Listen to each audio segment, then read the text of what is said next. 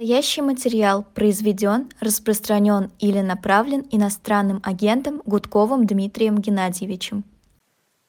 А, да, э, программа «Персонально ваш». Э, добрый день. Мы с небольшим опозданием, но ничего страшного. Дмитрий, главное, вы пришли. Это очень хорошо. Политик Дмитрий Гудков сегодня «Персонально ваш». Э, здравствуйте. Да, привет, я давно пришел, проблемы с подключением были, так что извиняюсь. Ну да, мы с вами, видите, да, э, не в одной студии, но такие времена, такие времена, эфиры сейчас только в основном дистанционные, э, всех раскидало по планете. Ну, собственно, давайте вот прежде чем мы начнем, небольшая рекламная пауза, потом не хотелось бы прерываться. Новинка в магазине «Дилетант» – это книга «Французский орден особиста. Легенда отечественной контрразведки», книга Николая Лузана и Иосифа Линдера, надеюсь, я правильно прочитал фамилии, расскажет истинную историю одного из героев Тайного фронта, лейтенанта Ивана Васильевича Рябова. А, Рябов – это единственный военный контрразведчик, удостоенный военного креста с серебряной звездой, одной из самых высоких наград Франции. И об этом в книге «Французский орден Ассависта. Легенда отечественной контрразведки». shop.diletant.media, там есть и другие книги. Также скачивайте приложение «Эхо». И э, спасибо всем, кто нам помогает донатами. Это очень важно. Благодаря вам мы ежедневно вещаем. А, Дмитрий, я бы, знаете, с чего хотел начать? Я все хотел с саммита НАТО в Вильнюсе, но тут вот что проскочило в новостях. А, я думаю, это стоит обсудить просто, потому что мне лично непонятно. Вячеслав Володин, спикер Госдумы, поручил проработать выставку подбитой западной техники у посольств стран, отправляющих ее в Украину. Само по себе это не особо интересно, знаете, вот, но это заявление с чем связано, на ваш взгляд? Это какое-то смакование или это от безысходности? Да нет, это просто каждый политик пытается в этой повестке себя как-то найти. Здесь как в том самом мультфильме про Шипокляк, да, хорошими делами прославиться нельзя, поэтому ты начинаешь пытаться вписываться в эту повестку. Саммит НАТО, а давайте что-нибудь про НАТО, вот они будут давать оружие, а мы вот в, в ответ организуем такую выставку. Все, просто тупой пиар на, на повестке, когда ты больше ничего не можешь продемонстрировать. Но можно сказать, что это где-то и от слабости, от безысходности, потому что ответить нечем. А кто зрители этого спектакля? А зрители – это россияне. Э, да даже это я бы так сказал, не все россияне, а зрители зомби-ящика. Потому что, конечно же, это пойдет по а, федеральным каналам, и те люди, которые, так сказать, очень любят э, смаковать свое превосходство над Западом, они, конечно, это все, как говорил Борис Абрамович Березовский, схавают, people схавают. Но, слава богу, что не весь и далеко не весь. А вот с чем это связано, на ваш взгляд? Почему доля российского общества какая-то большая или небольшая? Ну вот соцопросы показывают, что все-таки таких активных э, поддерживателей войны не так уж прямо много, но в процентном соотношении, да, так, по количеству это очень много. А, но все же, откуда у этих людей такая жажда э, смаковать вот это, что ли, радоваться подбитой технике, радоваться боевым действиям? Это откуда идет? Это уже было э, в людях когда-то, да, и просто пропаганда это вытащила либо это просто результат пропаганды, без какой-то основы, которая была да, до? Я думаю, что здесь э, вам любой психолог на этот вопрос спокойно ответит. На самом деле в каждом обществе да, есть люди, которые, которым нужно э, подтверждение некого превосходства над всеми остальными. Да, то есть, что твоя стая или твое стадо, оно самое сильное, да, это вот ну, все находятся на разных ступенях пирамиды Маслоу. Вот просто, ну, на самом деле я это встречаю в разных европейских странах, да, но просто когда люди, грубо говоря, я не знаю, там, допустим, француз говорит, у нас самая лучшая кухня или самый лучший самолет, да, там, э, не знаю, итальянцы говорят, а у нас там э, самые лучшие выставки и так далее, и так далее. Вот. Просто, к сожалению, наша пропаганда, она это все извратила, да, и э, то, чем люди, так сказать, восторгаются, на самом деле никакими достижениями не является. То есть, грубо говоря, радоваться э, тому, что ты в чем-то первый, и вот я не вижу ничего плохого. Э, то есть, грубо говоря, это вообще неплохо быть в чем-то первыми. Плохо э, радоваться чужим неудачам, да, плохо ненавидеть всех остальных. Поэтому наша пропаганда это перевернула, эту всю матрицу, и мы теперь не себя любим и, так сказать, не сами для себя чего-то достигаем, а мы зато соревнуемся в том, кто кого больше ненавидит. Вот и все. А скажите, вот вы говорите, что в Европе это тоже встречали. Действительно, здесь есть э, такие люди, это правда, которые сейчас, э, например, поддерживают Владимира Путина, даже среди местных жителей.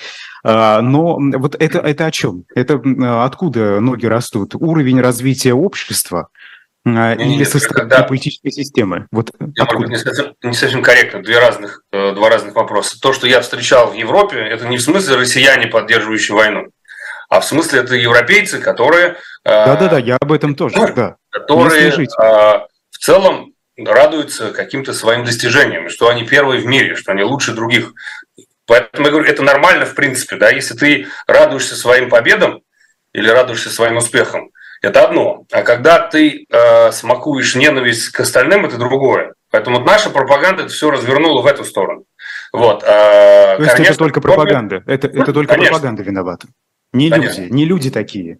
Ну, э, здесь как это, дети виноваты в том, что они плохими становятся. Ну, наверное, в чем-то виноваты. Но очевидно, что если, грубо говоря, в семье вы будете культивировать хорошее, учить хорошему, да, то есть у каждого от природы э, у нас есть разные качества. И агрессивность, да, вот, так сказать, а, в зависимости от того, в каких ты условиях живешь, в зависимости от того, что мотивирует государство. Вот, к сожалению, российское государство мотивирует в людях худшее.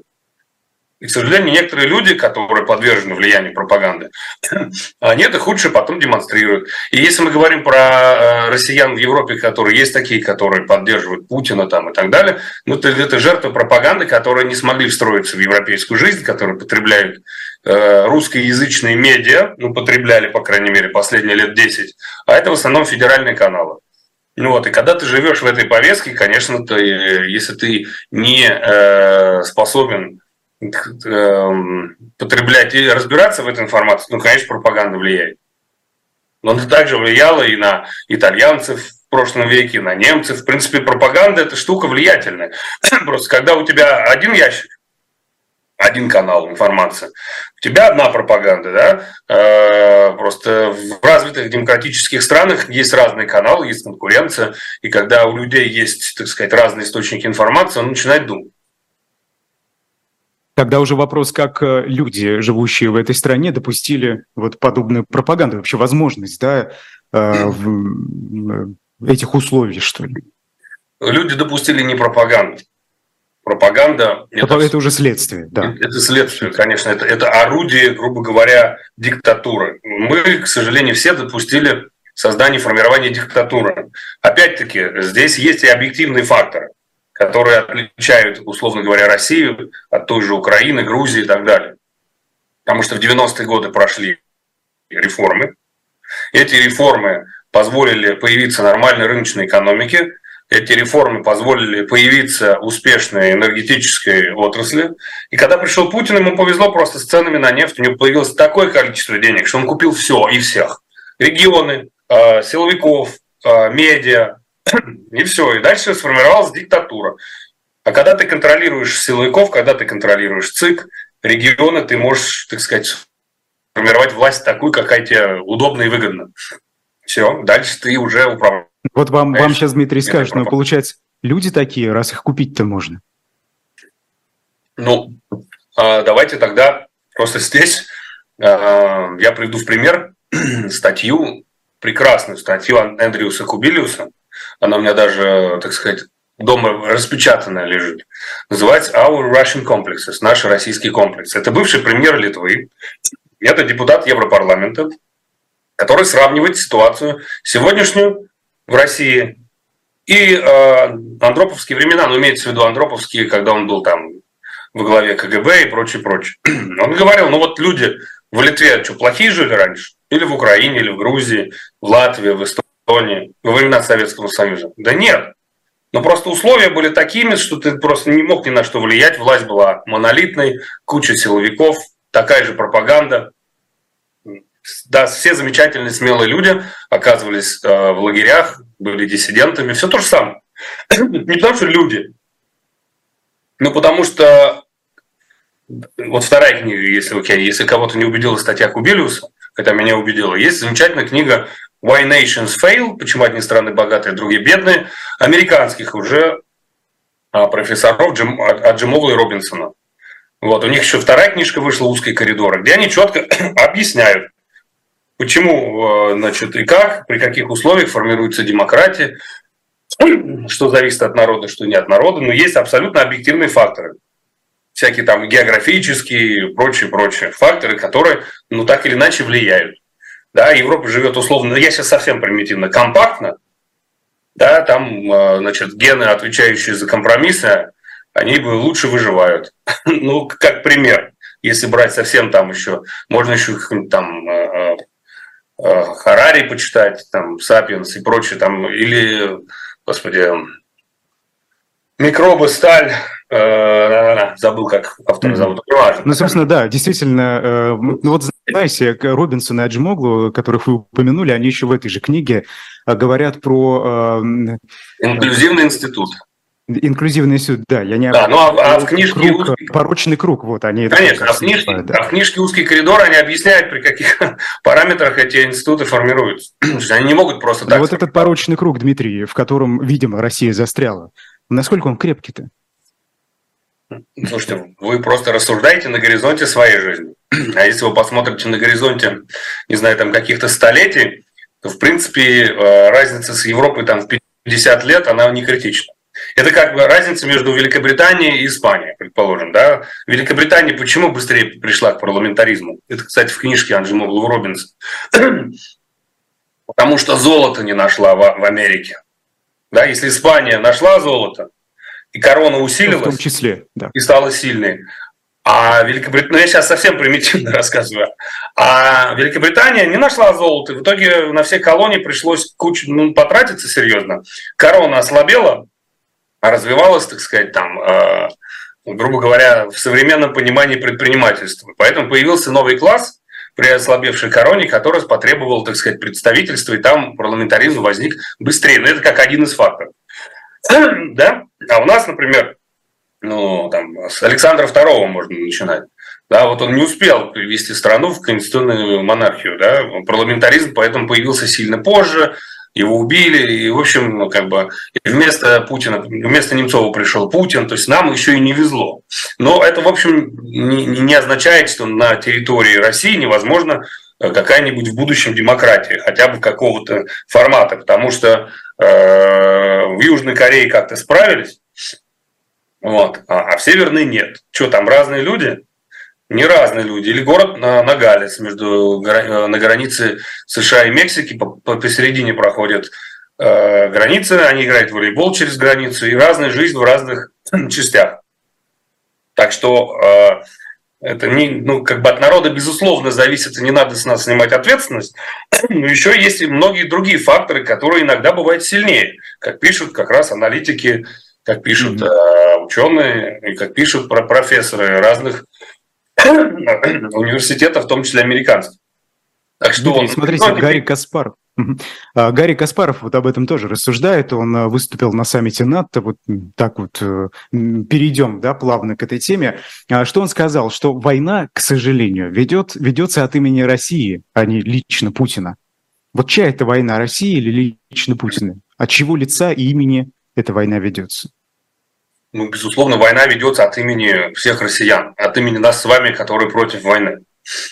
Конечно же, безусловно. Но это не значит, что мы давали карт-бланш на это. Это не значит, что мы Путина выбирали. Это не значит, что у нас была возможность э, выбрать кого-то другого. У нас такой возможности не было. Но формально, конечно, э, воюет российское государство. И мы, как граждане России, безусловно, хотим того или нет, согласны с этим или нет, будем нести за это ответственность. Даже если мы с вами скажем, что мы здесь ни в чем не виноваты и так далее, мы все равно несем ответственность. И мы эту ответственность ощущаем. Когда, например, мы идем в банк или получаем визу, или, ну и так далее. Эта ответственность, она с нами. В любом случае. Просто здесь, э, грубо говоря, спорить можно, что это, вина или ответственность. Кто-то больше виноват, кто-то меньше виноват, кто-то не виноват, но ответственен, потому что ничего не делал. Это сейчас нет смысла спорить. С этим просто нужно с фактом смириться. Потому что ну хорошо, если Владимир Путин людей... начал войну, как да, вы говорите, то вот сейчас, вот сейчас война, она продолжается, да? А сейчас-то она ведется кем? Вот россияне же поддерживают, как говорит Каспаров. Большая часть россиян поддерживает, поэтому да. война ведется. И большая часть не поддерживает. Здесь мы переходим теперь к другой мысли, э, которой вот хотел бы я поделиться. Потому что ответственность, я, например, согласен как бы разделять. Я считаю, что а, все равно мы в той или иной степени все э, с этой ответственностью будем сталкиваться. А теперь дальше, э, какие выводы все должны сделать?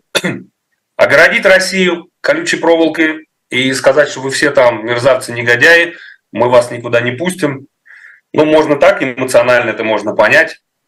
А э, цель-то какая? Если цель остановить войну и наказать режим, то это абсолютно контрпродуктивно.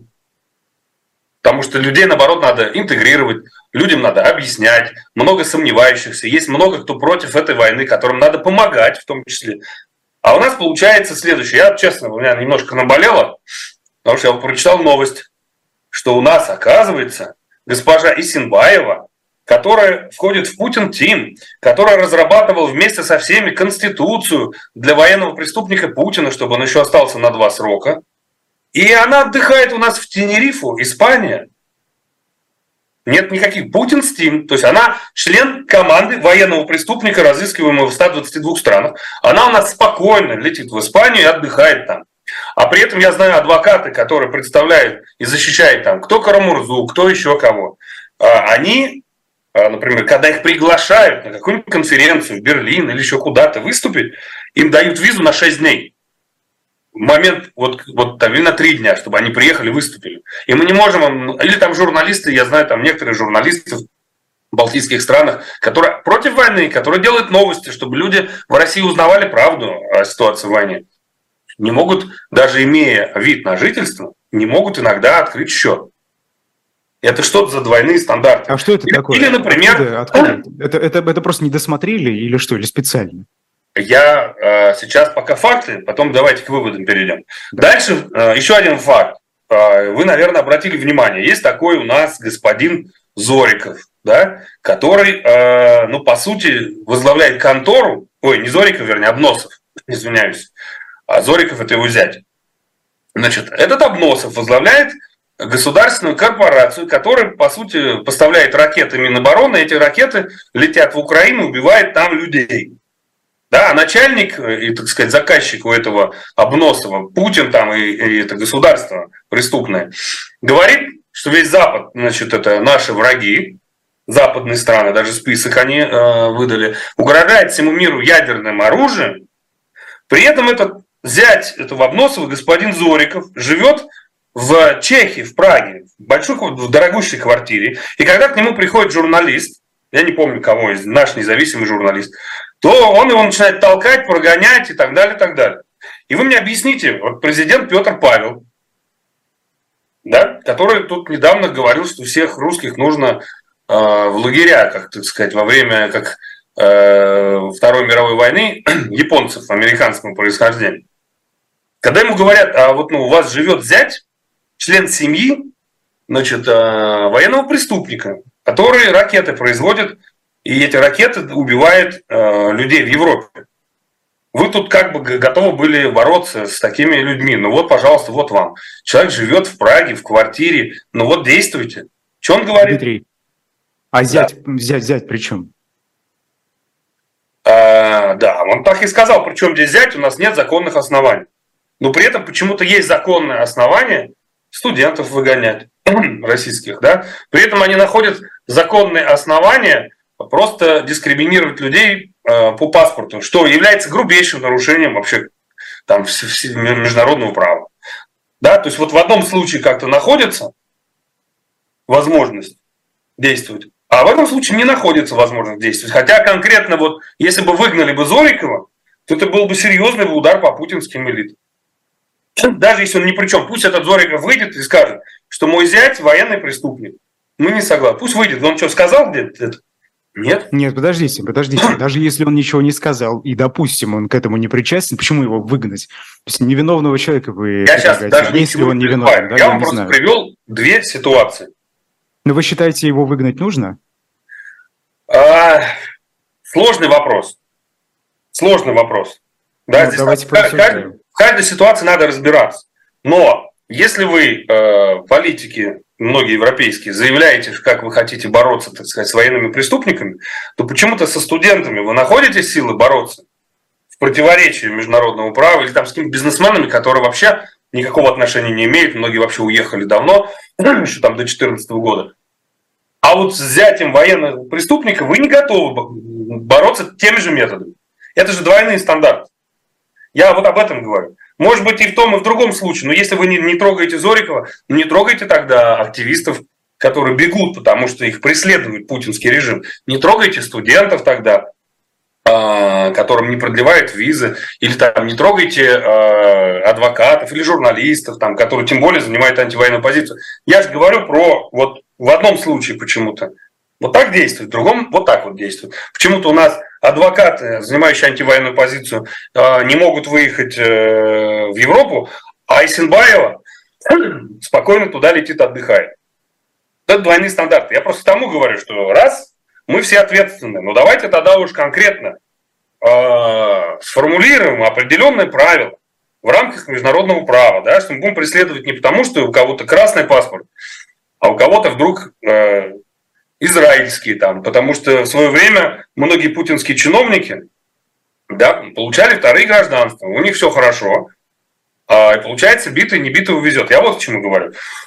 То есть ответственность, ответственность, мы ответственные. Мы эту ответственность, э, многие как раз из нас э, делают все для того, чтобы, по крайней мере, что мы можем, чтобы эта война закончилась, чтобы людям правду рассказывать, да, рискуют там жизнью и прочее, прочее. Я вот очередные предупреждения получил от западных спецслужб про э, риски.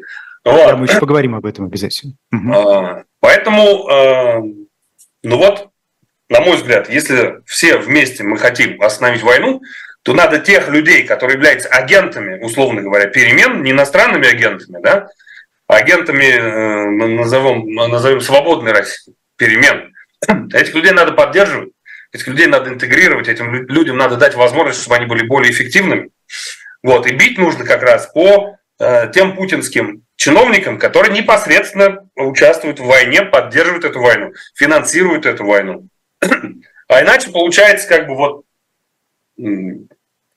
нас даже, ну, я имею в виду нас, россиян, которые против войны даже бьют иногда сильнее, чем тех, кто эту войну поддерживает. Вот случай с Исенбаевой, а, случай с этим Зориковым, да, и таких случаев-то много.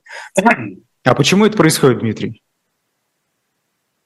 Ну, это происходит потому, что, во-первых, многие решения принимаются эмоционально, да, ну вот, а когда принимается эмоционально, то человек, которого не, нету вида на жительство или гражданство второго, естественно, как бы по нему это все бьет сильнее.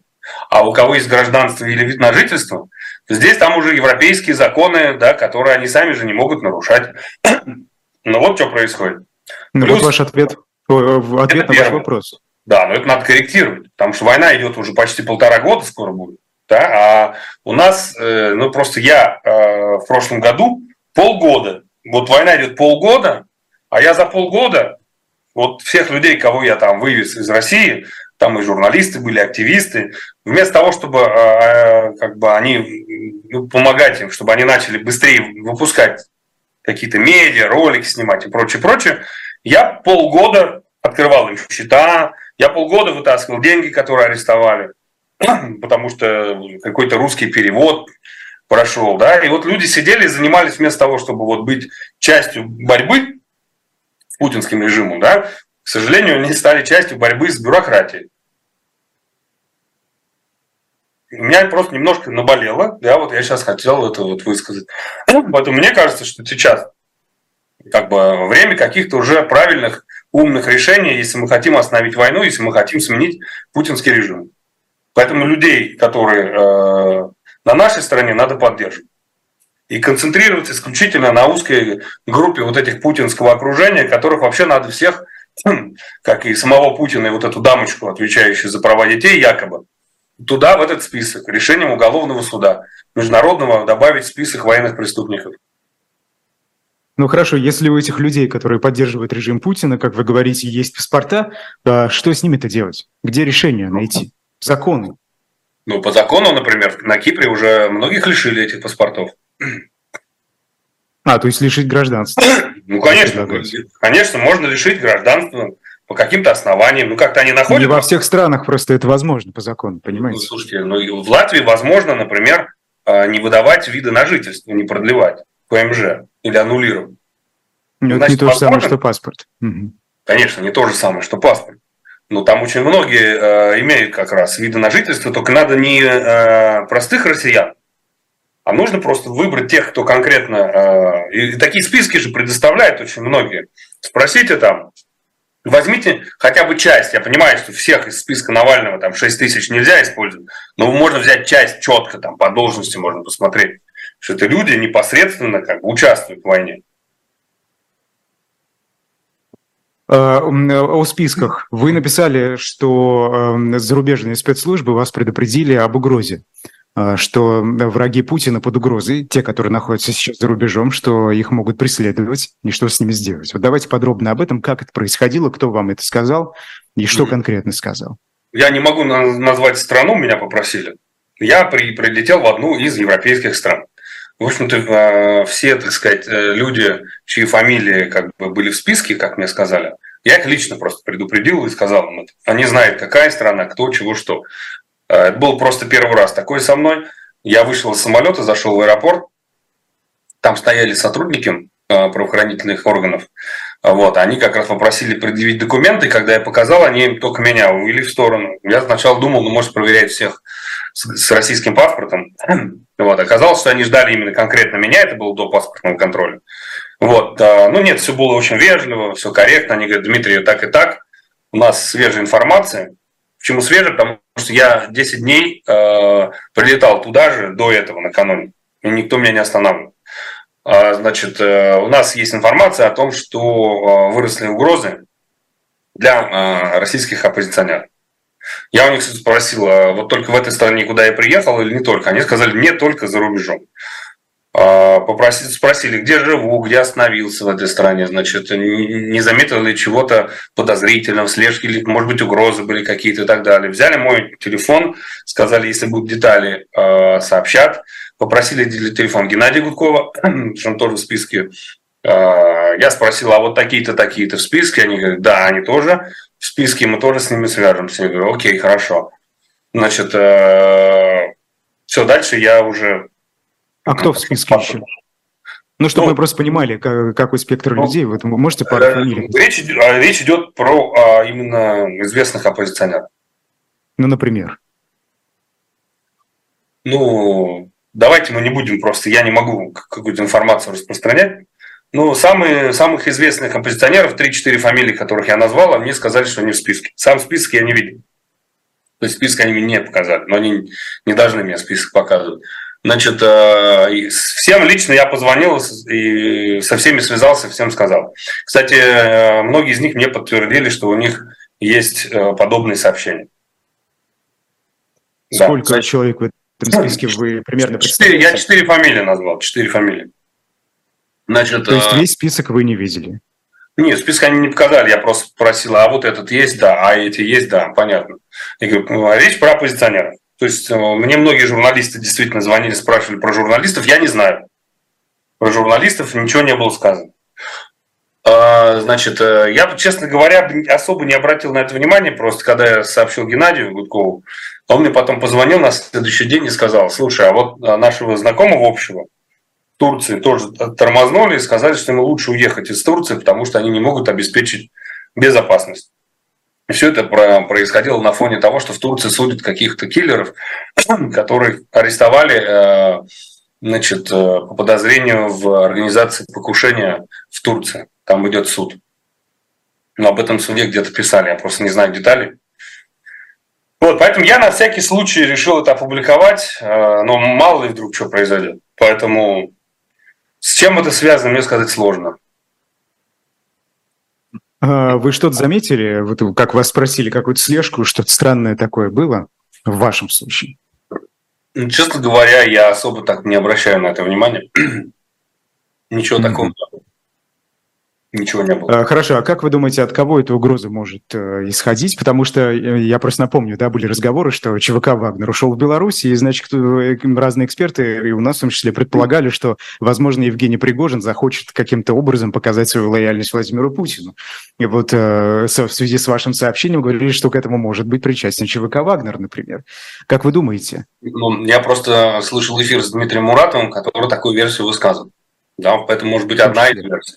Потому что э, если они там о чем-то договорились, то здесь э, значит, доказать некую лояльность да, и принести трофеи в зубах. Как один, одна из опций. Теоретически такой может быть. Но я надеюсь, конечно, ничего не произойдет, но вот такая информация сейчас есть. Да, Если, мне еще с этой стороны мне вчера позвонили журналисты. Они сказали, что нечто подобное было значит, в этой стране весной, как раз после того, как, если вы помните, то ли в Болгарии, то ли где-то арестовали каких-то тоже людей. А, то ли они, а, у них была задача устранить Христа Грозева. Вот что-то такое я где-то читал. Вот, видимо, вот с этим было связано. Это было весной.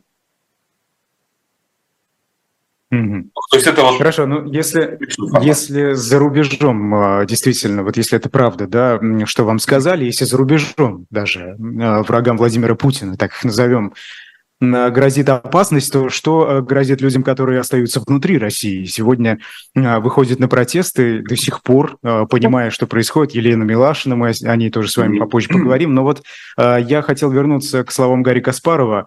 Он, знаете, что еще на саммите НАТО сказал? Что в России нет гражданского общества. Он говорит, есть исторический аналог современной России, это Германия 43-44 годов, это агония режима, который потратил десятилетия на то, чтобы взять под контроль все публичное пространство. А, высказывание вот об отсутствии гражданского общества раскритиковали в том числе соратники Навального, Леонид Волков, например. А он сказал, что он вообще-то есть люди. Вы что? Как это нет гражданского общества? А вот вы что думаете, Дмитрий? Ну, во-первых, даже по своей команде я сужу, у меня больше половины людей остались в России.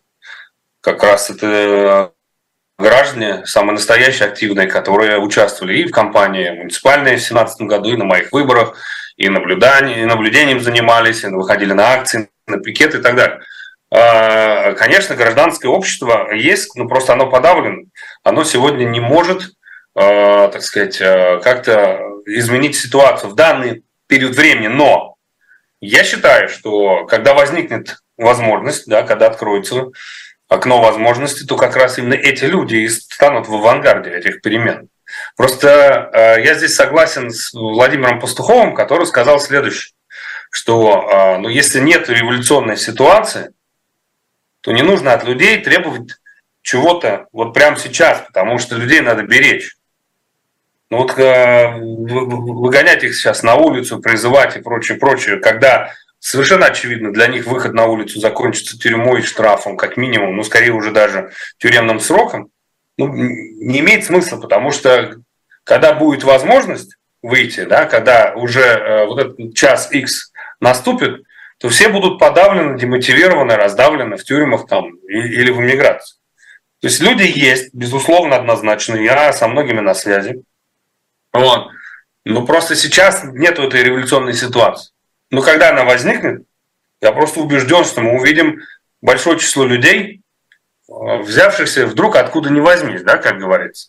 Как ну, смотрите, когда... мятеж Евгения Пригожина – это не, не та самая революционная ситуация, ну или хотя бы, ну потому что когда Евгений Пригожин пошел с колоннами э, на Москву, э, ну это было похоже на что-то подобное. Где были эти люди? Да, это было очень похоже, просто э, чуть-чуть он не дошел до революционной ситуации, но она могла бы быть если бы действительно начались какие-то бои под Москвой. Поэтому э, что для себя лично я понял уже окончательно, что, к сожалению, революционная ситуация – это никогда там прекрасные э, люди в белых пальто. Ну, окей, ладно, белое пальто давайте не будем, это уже такой мем э, неоднозначный. Ну, имею в виду, просто хорошие, замечательные люди, демократических взглядов выйдут и как бы свергнут ненавистный путинский режим. Ну, то есть вы хотите сказать, это не болотная площадь? Да, я боюсь, что, ну не боюсь уже, я просто понимаю, что революционная ситуация возникнет, когда начнется сначала война двух каких-то темных сил-то точно. То есть это будет условный Пригожин, жаба и гадюка, давайте так назовем. Жаба и гадюка на все начнут, э, но это создаст возможность для третьей силы, для нас с вами действовать. Совершенно очевидно.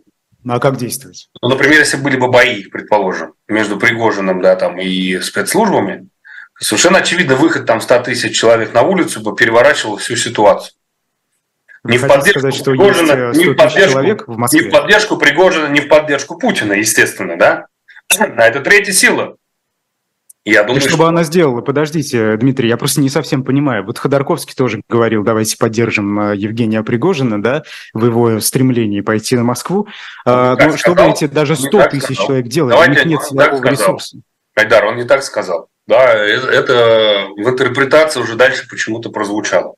А, я, поскольку и лично с ним это обсуждал, и э, внимательно читал все его посты, он четко написал, Пригожин нам не союзник. Это первое.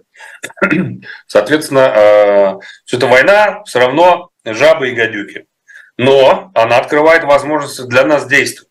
Как бы, э, например, ну, предположим, да, если бы действительно были какие-то бои, то все спецслужбы, все, вся правоохранительная система, она просто был, отсутствовала бы как класс в этот момент.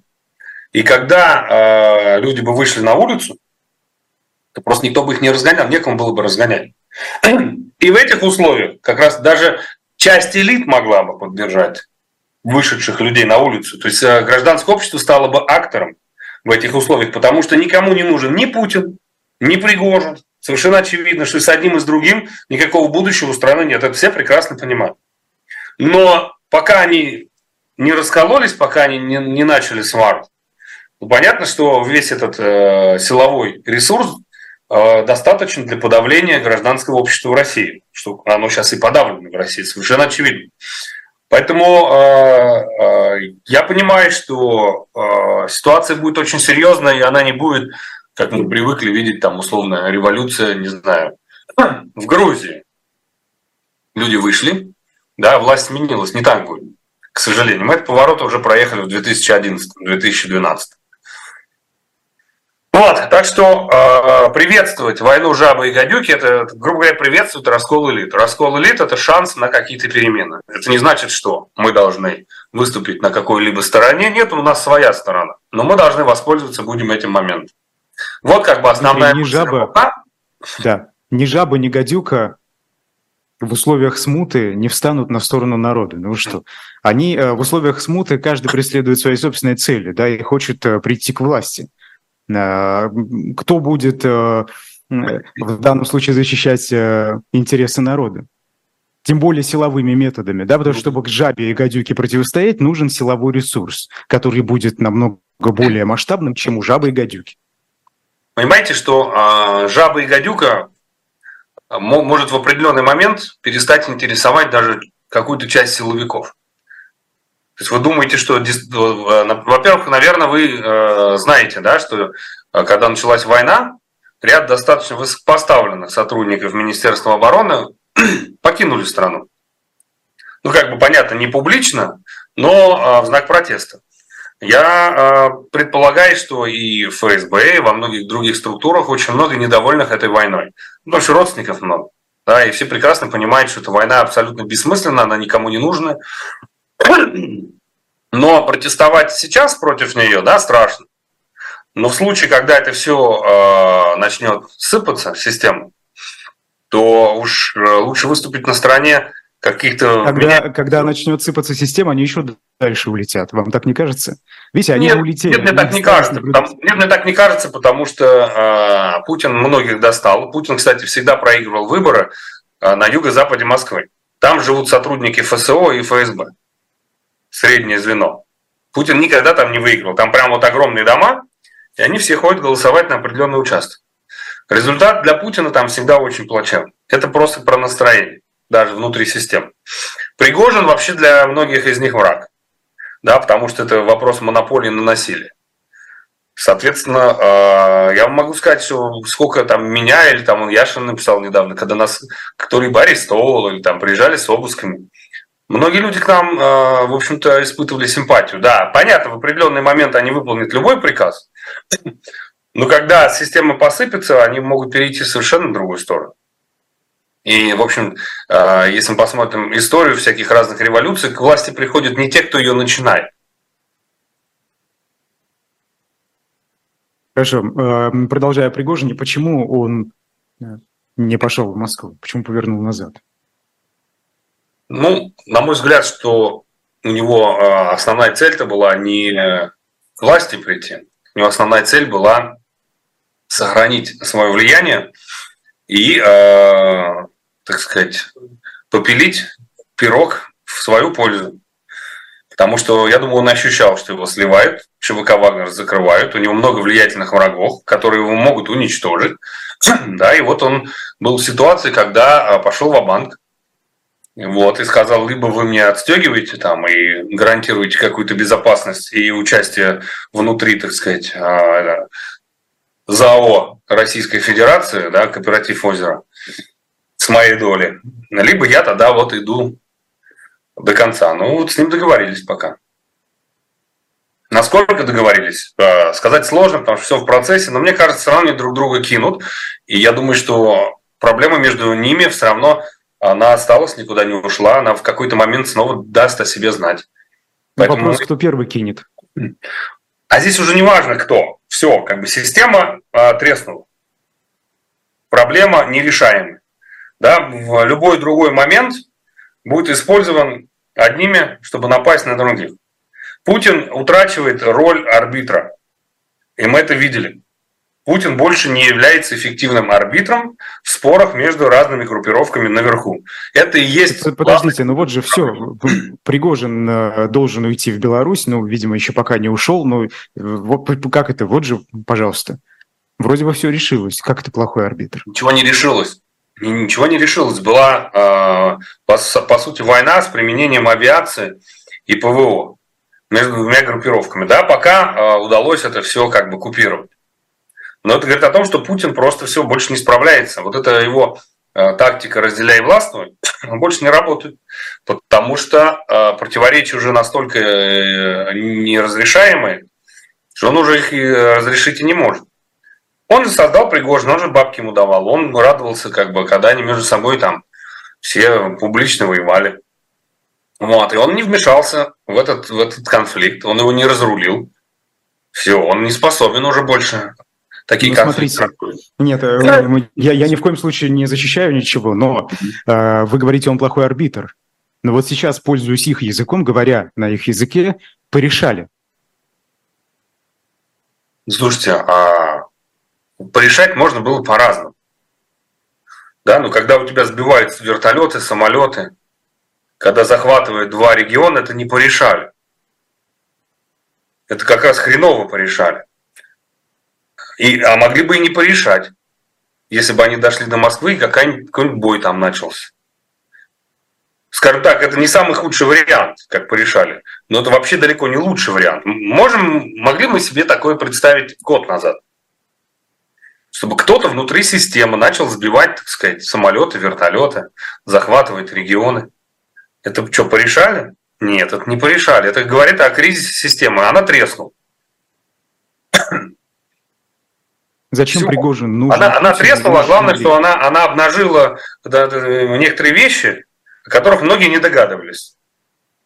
И потом они порешали только потому, что к Пригожину не присоединились другие воинские части. А если присоединились бы, уже не порешали. Ну, значит, все а... довольны? Довольны э, Владимиром Путиным? Ну, раз не присоединились. Да, ну, так и, и вторая, второй момент. Никто не вышел защищать Путина. И все поняли, что если вдруг у тебя есть 5, 10, там, 20 тысяч вооруженных людей и нейтральная позиция каких-то спецслужб, все, власть твоя. Раньше никто, никому это, ну, может быть, в голову приходило, но никто всерьез такое не воспринимал. Да, конечно, власть стабильная, экономическая ситуация стабильна. Э, я имею в виду, безусловно, там санкции и прочее, прочее, там подтачивают российскую экономику, но денег настолько много, вот, что это еще может какое-то долг, долгое время, так сказать, вот так просуществовать. Но то, что они все больше и больше будут друг друга ненавидеть, это все равно куда-то должно, так сказать, вылиться во что-то, не сомневаюсь. Так что мы еще что-то увидим. Зачем Пригожин Путину сейчас? Почему его отпустили? Почему Путин с ним встречался, как выяснилось? Почему он до сих пор ездит по России? Почему ему возвращают деньги, ему возвращают э, оружие? Не знаю. Вот для меня это э, до сих пор загадка, скажу честно, потому что, по идее, Путин не должен был Пригожин это простить. Может быть, он ему и не простил, может быть, он таким образом э, выжидает лучшего момента, чтобы с ним свести счет. Это я не исключаю. Может быть, Пригожин что-то знает про путинские деньги там в Африке или где там, о чем многие журналисты писали. Может быть, есть какая-то зависимость Путина от Пригожина, которая просто нам неизвестна. Я предполагаю, что речь идет о каких-то деньгах, э, которые Пригожин где-то там размещает, хранит и прочее, прочее. Может быть, Пригожин знает какие-то секреты э, путинской, там, личной, прочее, прочее жизни, потому что... Ну вот отсутствие Пригожина, исчезновение Пригожина какими-то, ну, неважно какими способами, эти секреты ушли бы вместе с ним. Да не Но факт. почему-то вместе с ним эти секреты отпустили. Не нужно думать, не нужно думать, что Пригожин дурак. Я думаю, он подстраховался на этот счет. Я думаю, что Путин понимает, в случае исчезновения Пригожина где-то что-то всплывает, информация и прочее, прочее. Ну, они покажут пару сюжетов ну, по телевидению, например, и все, пожалуйста, загасили. В чем здесь телевидение? Спецслужбы какие-нибудь иностранные узнают, кто является агентами Путина, в каких странах, где кто хранит деньги, где какие офшоры, какие деньги Путину принадлежат, на кого оформлены. Если такая информация всплывет, то я думаю, что здесь будет очень серьезный удар по, по, по всей этой путинской вертикали. Не просто так тогда погибали какие-то топ-менеджеры российских государственных компаний. Я не, не, не, не утверждаю, что все они погибли э, как-то не случайно, да, но кто-то точно, потому что это люди, которые наверняка что-то размещали, какие-то схемы придумывали, выводы денег и прочее, прочее. Потому зачем их надо было устранять, устранять там целыми семьями. Причем э, я так почитал, э, друзья некоторых говорили, что суицид был невозможен, тем более, когда он там а, глава семейства убил еще членов семьи, говорит, это вообще такого, такого быть не может. Это вы о ком? А я сейчас не помню, ну вот эти вот э, загадочные смерти э, топ-менеджеров э, всяких госкомпаний. Mm-hmm. Весна прошлая. Да. А, вернемся к саммиту НАТО в Вильнюсе. У нас остается 9 минут до конца. Чего лично вы ждали от встречи стран Альянса? Слушайте, я вообще, как реалист, прекрасно понимаю, что никакого вступления в НАТО, никаких сроков быть названо не может ну, на подобном саммите. И э, вот эта истерика, я ее не очень понимаю. То есть они встретились для того, чтобы утвердить новые пакеты помощи Украине. Да? То есть э, Украину они будут поддерживать совершенно очевидно. Вот. А, понятно, что они не готовы воевать с Россией, я имею в виду НАТО. Они не хотят быть участниками непосредственной войны. Вот, а соответственно, и о каких сроках можно говорить, когда никто не знает э, сроки окончания этой войны. Поэтому эти два вопроса, которые вызывали дискуссии, они для меня, в общем-то, изначально были понятны. Ничего, никаких, никакой дорожной карты быть не может, потому что никто не понимает, когда закончится война. Еще год назад многие э, европейские политики, украинские политики были уверены, что санкции подорвут российскую экономику там, через три месяца, к осени или там, через год. Когда мы им говорили, что это, этого не произойдет, да, многие считали, нет, произойдет, санкции будут очень, влия... очень эффективными. В итоге мы видим результат. Сколько я говорю, год уже говорю, вы элиты раскалываете.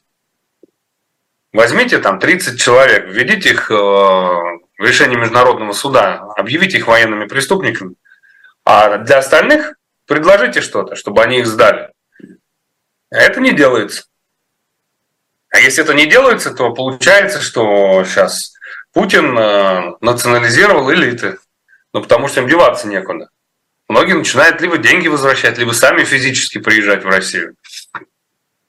И понятно, что они более зависимые там. Я бы это, наоборот, делал все для того, чтобы люди могли выводить капитал из России, уезжать. Вот просто давайте представим, если бы Европа открыла двери для там, полумиллиона айтишников. То есть приезжайте, у вас будет сразу пособие, визы, там, счета и прочее, прочее. Так э, завтра бы у Путина не было бы никаких ресурсов. Не в экономике. Это вопросы безопасности этих стран. Ну, слушайте, а, это а какая безопасность с, с, э, вот с этой войной? Надо подрывать экономику, надо подрывать... Война войну. там, война за границей, а эти люди приедут внутрь. Ну, слушайте, за границей, а завтра какая-нибудь рванет э, атомная электростанция, она будет у вас уже, эта война. Чем дольше война, тем больше Путин э, начинает э, свой ядерный шантаж. Как это? Это все несет риски всему миру, Европе в первую очередь. Надо забрать у Путина ресурс в виде людей и в виде денег.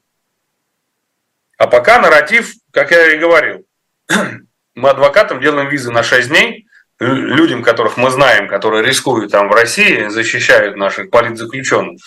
А Айсенбаеву там и всех остальных, пожалуйста, там двери открыты. Отдыхайте у нас. Пока будет вот так, это все несерьезно совершенно. А главное, что э, когда действительно идет дискриминация просто по российскому паспорту, всех подряд, то это просто меняет настроение людей, к сожалению, которые говорят, о, а действительно нас, вот я просто знаю, многие люди, это она же действительно они не любят. А Путин оказался прав, то есть это все, э, так сказать, подарки российской пропаганде. Зачем? Наоборот, нужно показывать, что э, все против Путина, путинского режима, тех людей, которые э, э, значит, против и прочее, и не поддерживают эту войну, мы считаем заложниками, жертвами этого режима. И этим людям, наоборот, надо дать просто вот э, сигнал моральной некой поддержки, чтобы они потом, в случае чего, вышли, когда этот вот будет час X, когда будет возможность. их как, Дмитрий? Ну, не, не надо дискриминировать людей. Тем более дискриминируют. Вы готовы, вот вы лично готовы рискнуть своей безопасностью, находясь, я так понимаю, в Европе или в какой-либо другой стране? Вас предупреждали. Mm-hmm. Поедут россияне в большом количестве. Кто-то поддерживает войну, кто-то не поддерживает. У всех разные взгляды. Хорошо, но ну, э, пожалуйста, есть масса оппозиционных, э, российских оппозиционных движений. Мы готовы организовать э, значит, э, экспертизу. Пожалуйста, вы можете проверить людей э, по социальным сетям. Вы можете, как банк, банки же западные проверяют комплайенс. Вот почему-то банки западные решили, что я, Дмитрий Гудков, значит, мошенник, да, потому что в путинских СМИ вышло, что мы с тетей, оказывается, обманули город. Помните это позорное дело? Это все в комплайнс включено. Они как-то проверили, что я, оказывается, выбор э, срывал. Это 19 год, митинги против э, недопуска кандидатов. А, значит, э, уголовное дело было там о срыве выборов. Это все попадает в комплайнс. То есть они как-то умеют проверять. То есть у вас заблокировали счет? Ну, мне 13, 13 месяцев я не мог открыть его. А без этого счета я не мог подать на ВНЖ. У меня была вообще история очень сложная. Я год вытаскивал из этого комплайнса информацию, я им доказывал, что я не верблюд. А, мы несколько месяцев уже, наверное, назад говорили тоже в эфире «Живого гвоздя» с Геннадием Гудковым о гуманитарном коридоре для Помните, там была история между Ходорковским, Навальным и Мурзагуловым. А вот сейчас э, Геннадий Гудков говорил, что есть люди, которые по этому гуманитарному коридору готовы пройти, кто-то уже прошел. А вот сейчас есть такие случаи? Я думаю, это лучше у него уточнить. Наверняка какие-то случаи есть. Хорошо. Угу.